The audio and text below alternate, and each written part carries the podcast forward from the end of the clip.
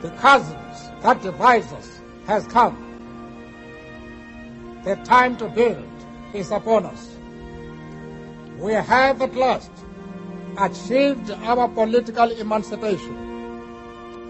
Let there be justice for all. Let there be peace for all.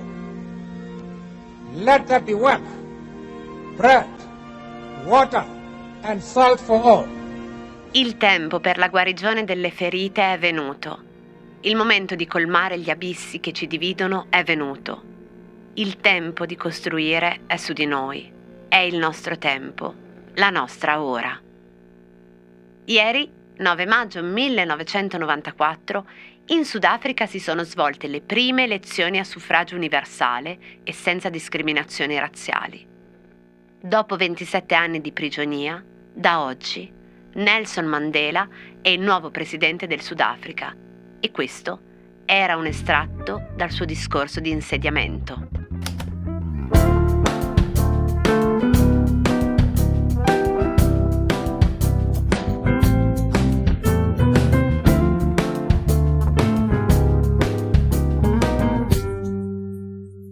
Cosa c'entra l'apartheid con un'invenzione americana?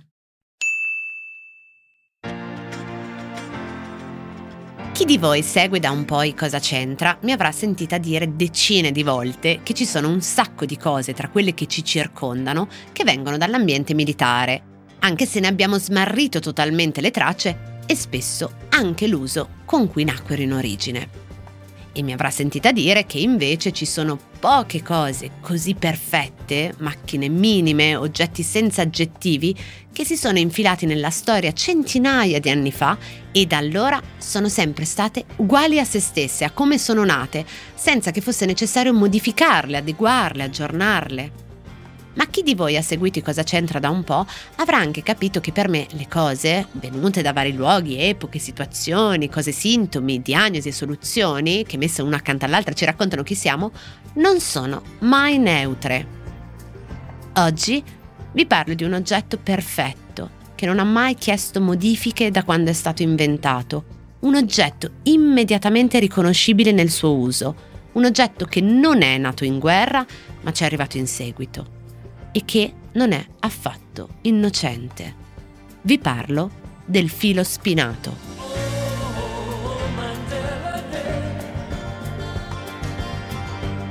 E ve ne parlo a proposito del Sudafrica perché chiunque di voi sia stato in Sudafrica sa che il filo spinato, nonostante il 10 maggio 1994, è dappertutto, ma anche perché, anche prima dell'apartheid, uno dei primi impieghi del filo spinato per un uso diverso da quello per il quale era nato è stato in Sudafrica. E l'uso con il quale era nato era quello di proteggere le coltivazioni. È il 1862 e il Presidente degli Stati Uniti proclama l'Homestead Act, L'atto, entrato in vigore il 1 gennaio 1863, concedeva 160 acri, circa 65 ettari, di terreni pubblici non appropriati a chiunque pagasse una piccola tassa di deposito e accettasse di lavorare sul terreno e migliorarlo, anche costruendo una residenza, per un periodo di 5 anni. Con quest'atto, centinaia di migliaia di persone si trasferiranno nelle grandi pianure nel tentativo di sfruttare la terra libera, permettendo di coltivare nuovi milioni di acri di terra americana. Diciamo che se l'agricoltura è uno dei più grandi momenti nella preistoria dell'uomo, o meglio della donna che ci piace pensare che ne fu l'inventrice, questo atto fu uno dei più determinanti nella storia americana. Ma si poneva una necessità proteggere i propri campi dai bisonti e dalle mandre che pascolavano nei dintorni e che potevano vagare indisturbate. Nasce così la corda del diavolo. La prima soluzione è un filo di ferro normale, che però non si mostra abbastanza resistente e si deforma con il sole. In quegli anni vengono brevettati ben 200 tipi di antesignani del filo spinato, ma solo nel 1871 arriva l'invenzione con le punte definite spine. Ci arrivano insieme Joseph Glidden e Jacob Heisch. Un filo di ferro intorno al quale viene stretto un secondo filo di ferro che garantisce una maggior robustezza all'insieme e mantiene fisse le punte di ferro, le spine. Il filo spinato che conosciamo ancora oggi. Joseph Glidden ottenne di poter depositare l'invenzione a suo nome e avviò un progetto per renderne la produzione industriale con la Barb Fence Company. Barbed Wire si chiama il filo spinato in inglese. Da 4.500 tonnellate del 1875 la produzione passò alle 135.000 del 1901. Glidden diventerà uno degli uomini più ricchi d'America.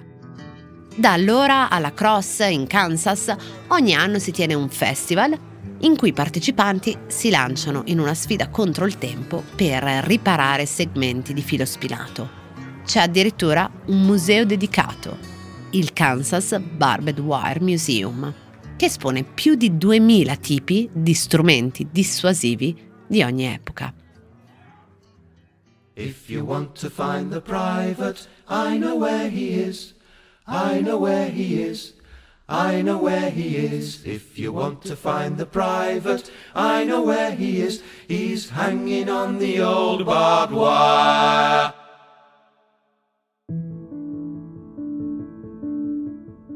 Come dicevo all'inizio, uno dei primi esempi in ambito militare che si conoscono fu in Sudafrica e per mano dell'esercito britannico nella prima delle due guerre boere, per proteggere le linee ferroviarie più importanti dagli assalti dei Boeri, i coloni sudafricani di origine olandese.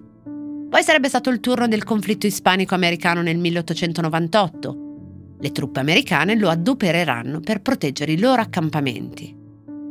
Dopo la fine delle guerre, sempre in Sudafrica, l'esercito britannico iniziò a servirsi del filo spinato per delimitare i campi di concentramento creati per imprigionare i soldati catturati e le famiglie boere.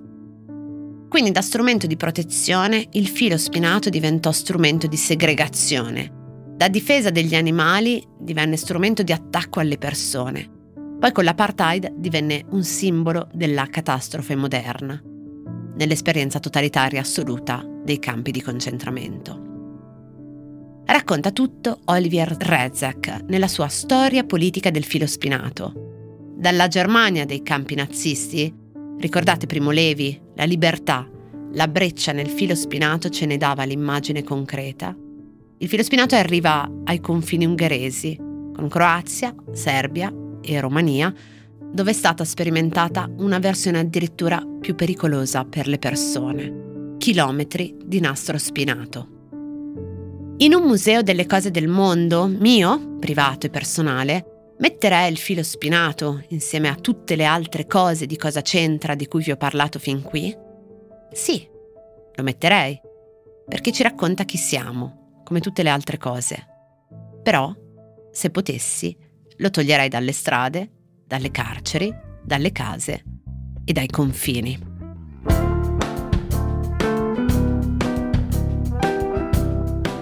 Cose arrivate da vari luoghi, epoche e situazioni. Sono sintomi, sono diagnosi e a volte sono soluzioni. Messe una accanto all'altra ci raccontano chi siamo. Io sono Chiara Alessi e Cosa c'entra è un podcast del Post in cui partendo da un fatto del giorno vi racconto la storia delle cose.